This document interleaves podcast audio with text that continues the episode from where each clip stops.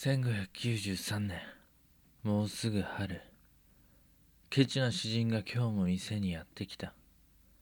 俺に会いに来たわけではない。もちろん妻でもない。こいつはこうして悪臭漂う街中を抜けふらっとやってくる。たまには手土産ぐらい持ってきたって罰は当たらんと思うがな。満面の笑みだけ向けて奴はコピー本を漁りに棚の奥へ消えた。俺はリチャード・フィールド。ブラックフライヤーズで印刷屋をやっている。さっきのあいつは同郷。3歳年下の幼なじみそのよしみでとても高価で待つ一般人の手に届くようなものではない。貴重な本を読ませてやっている。せっせと印刷機を動かす俺のことなど気にも留めず。奴は奥の机を勝手に使い好きなだけ本を読んだりメモしたりして帰っていく。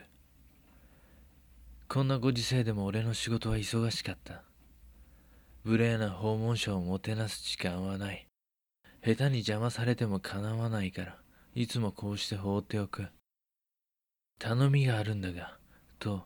この日は珍しく話しかけてきた。だが分かっている。そういう時は大概どれからこういう本が読みたいから翻訳前の原本を仕入れるついでに探してきてほしいなどと無茶なことを言ってくる。黙ってやりたいことをしていろ。ただでさえ好き勝手見せてやってんだ。金にならない話は聞いてやらんぞ。あまり調子に乗らせてはいけない。言う時はしっかり言ってやらないとな。だが奴は首を横に振り先ほどのような嘘くさい。こびた笑顔で話を続けた。なるほど。そういう話なら聞いてやらんでもないな。今日はどうやら違ったらしい。ブラックフライヤーズの印刷屋はまだまだ忙しくなりそうだ。この時32歳の彼リチャード・フィールド。出身はロンドンから遠く離れた田舎町。ストラトフォード・アポン・エイボン。1561年生まれ。父はウッドストリート沿いで川なめ修行を営み裕福ではないが人並みの生活を送り育った。スクールを出て18歳。父の仕事を継ぐことはなく仕事を探し一人ロンドンへ出た。父に憧れていなかったわけではない。むしろその高い技量と熱心な仕事ぶりを尊敬していた。だからあえて父とは違う業種でそれも大都会ロンドンで父のような職人となることを夢見た。小さなコミュニティの中の宗教的対立や不幸な話とは距離を置き都会で成功し錦を飾りたい。当時フィールド世代の若者たちはそう考える傾向があったのかもしれない。フィールドの選んだ道は印刷業だった。本の印刷は昔ながらの高級品はもとより一般人への需要も増しこれからまた大きく伸びるビジネスでもあった。フィールドはロンドンブラックフライヤーズで印刷屋を営むトマス・ボートローリエに弟子入りした。ボートローリエは1558年頃イングランドにやってきた宗教難民でこういった人々は当時一般にはユグノーと呼ばれた。大陸からの移民16世紀後半と17世紀に2度大きなものがあった。ボートローリーはその波の一番目で来たのである。主にネーデルラントからの移民者が多かったが彼の出身はおそらくパリであった。エリザベスの治世下では亡命者の技術を利用しようとする意識が急速に盛り上がりロンドンの外国人移民社会は転換を遂げた。この立役者はエリザベスの重臣。バーリー卿ウィリアム・セシルである。彼は製品の輸入を減少させるために2つの政策を導入した。その一つが新技術を有する外国人に一定のパテントつまり特許を付与する政策でありもう一つは東南部各都市に向けてのプロテスタント亡命者招致政策であった。当時外国人が経済活動を行うためには国籍取得者となる必要があったが1562年以降新規の国籍取得者の登録は牧師の審査を経て行われるようになった。この時ボートローリーは正式に入国を許可された記録が残っている。それをもって2年後の64年ステーショナリーのカンパニー書籍出版ギルドに所属することができた。ただしボートローリーへと違って実際には国籍を取得しギルドなどとの関係を維持した外国人は全体から見ると少数であった。こういった大陸からの移民はイングランドに生まれ生活を営む人々との圧力をしばしば生んだが大陸の知識と技術による毛織物業の発展など国内の経済発展に大きく寄与したことは覆しがたい事実である。毛織物業はエリザベス治世前にイングランド国内で衰退の一途をたどっていたが移民たちを受け入れた地域は対抗競合関係に最初はなったものの結果として彼らによって経済復興を遂げることができたのだ。移民たちの多くは手に職ある技術を持つ者たちでありまた新職種なども生まれた。例えばこれよりもっと古い時代の移民がもたらした職種としてはビールダル製造業に関連した技術から棺桶職人また芸術に関わる分野から波及し印刷職人などである。ボートローリアはフィールドが弟子入りする9年前自身の店を構えた。主に国内では手に入らない大陸の書籍印刷を数々手掛けフィールドが弟子入りする頃にはロンドンでも名の知れた印刷職人の一人となっていた。ただフィールドが弟子入りした79年時師匠ボートローリーは少々問題に悩まされていた。前年に師匠はマルティン・リュターの書籍2冊を無許可で印刷したことにより当局から罰金を課せられさらに翌年も続いて罰金を支払うよう命じられていたのだ。印刷の技術は非常に優秀でまた宮廷でも使われるような貴重な教育に関する本を手掛けていたにもかかわらず仕事への圧力を各方面から受けるようになっていたのだ。フィールドは優秀な弟子だった。ブラックフライヤーズ印刷屋の仕事をいくらかは任せられるようになっていたのだ。それをきっかけとしてか師匠ボートローリーはしばらくの間ロンドンを離れることを決めた。ギルドの紹介状を持ってスコットランドに渡ったのだ。大量の本とともにエディンバラに到着し最初は本のコピーを作りつつその原本も売った。その中には大変貴重な本もありスコットランド王立図書館のためとして100ポンドもの価格で本を売却した。そのまとまった資本を使いなんとスコットランドでも印刷業を始めたのだ。そして数年の後84年ボートローリーはスコットランド国王ジェームス6世の講演を受けるに至り王のために国王作の最初の出版物である死の神業におけるプレンティスのエッセイと国王の希望によりギオーム・デュ・サルテ・デュ・バルタスのユディトの歴史の英訳版を出版した。ちなみにスコットランド国王ジェームス6世とはかの元スコットランド女王メアリー・シュチュアートの息子18歳の若き王である。この時母メアリーはイングランドに亡命し幽閉状態となっていて2年と少し後処刑されることとなる。さて師匠ボートローリーが留守にしている間ロンドンの印刷屋はというとボートローリーの妻ジャクリーンの指揮のもとフル稼働していた。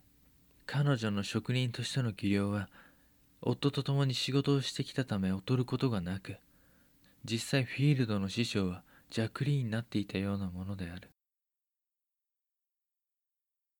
たまにお忍びでスコットランドから戻ってくるボートローリエであったが数々の書籍印刷で枢密院からも睨まれていた彼はロンドンに願いすることはできず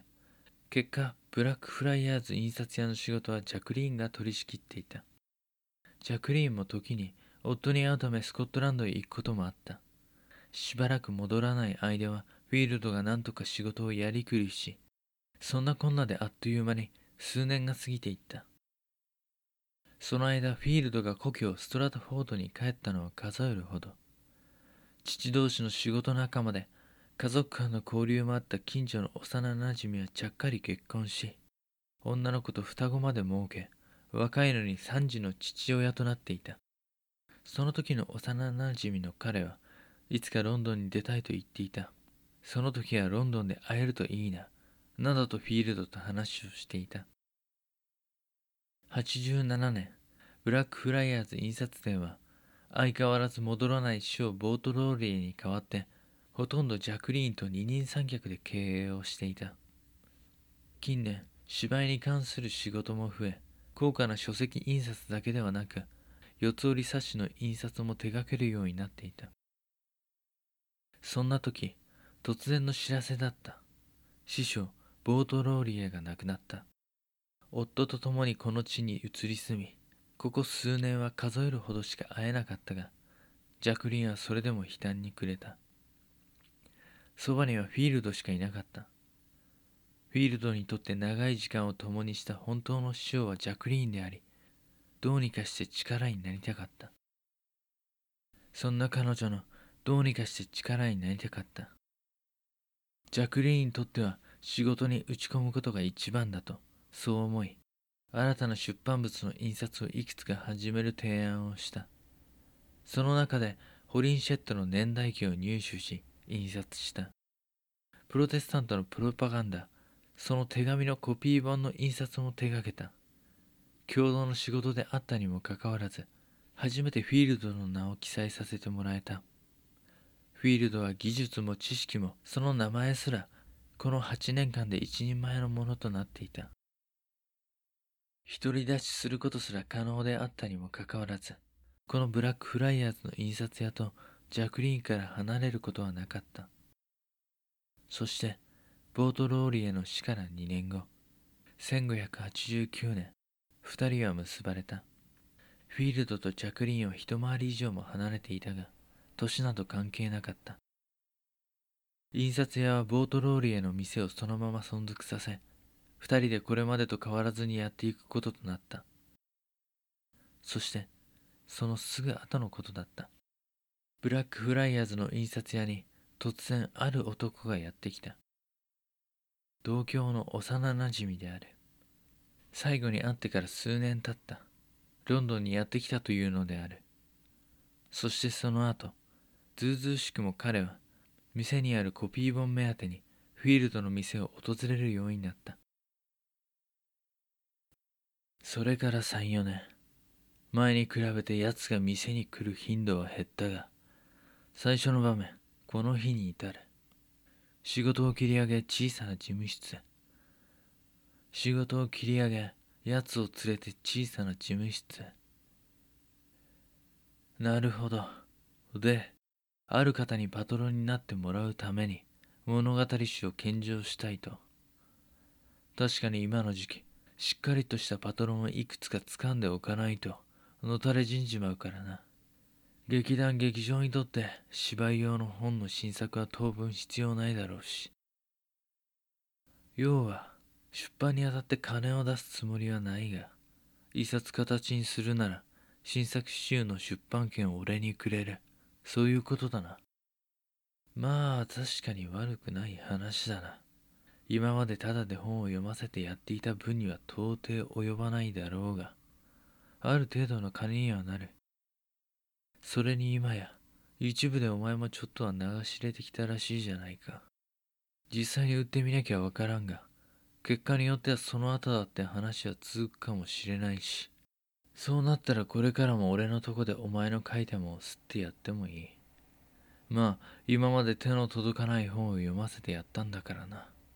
少しは俺も儲けさせてもらうよ。ケチなことは言わないよな。恩を返してもらうぜ、ウィリアム。こうして1593年4月18日、フィールドの店に入り浸っていた男、ウィリアム・シェイクスピアの書いた長編物語詩、ヴィーナスとアドニスが書籍出版名簿に登録され、四つ折り本として一般にも販売された。そしてウィリアムは、同作品を女王の大学巡行時に挨拶をさせていただいた19歳の若き当主、サウサンプトン博、ヘンリー・リズリーに検定したのだった。現存する記録の中で、初めてウィリアム・シェイクスピアの名が挙げられているのは、この件にまつわる記載だ。同年、6月12日、ロンドン・オールダーズゲートに住む王室会計局水筒帳係リチャード・ストーンリーという年配の男の日記にそれは記されていた。シェイクスピア作「ヴィーナスとアドニス」を購入と。そう史上初めてウィリアム・シェイクスピアというフルネームが印刷されたのがこの詩集の検事だったのだ。シェイクスピアが詩や戯曲のソース種本として使用した本の多くはここリチャード・フィールドのブラックフライヤーズ印刷店で印刷されたものでありそのコピー本を読ませてもらっていたのではないかと考えられる。例えばトーマス・ノースのプルタルクの翻訳。ジョン・ハリントン卿のオルランド・フュリオソの翻訳。ロバート・グリーンまたオイビットの作品など。そしてヘンリー6世3部作の種本になったラファエル・ホリンシェットの年代記もここにあったのである。野心的な試み詩の検定によりウィリアム・シェイクスピアはサウサンプトン博の講演を得ることができ二人の仲は以後近づいていくことになる。翌年もその恩に報いるため新たな物語詩ルーク・リースの領直を検定した。印刷やフィールドと詩人シェイクスピアの関係はこの後も続くことにはなるが今回の墓暴きはこれにて。それではさようなら。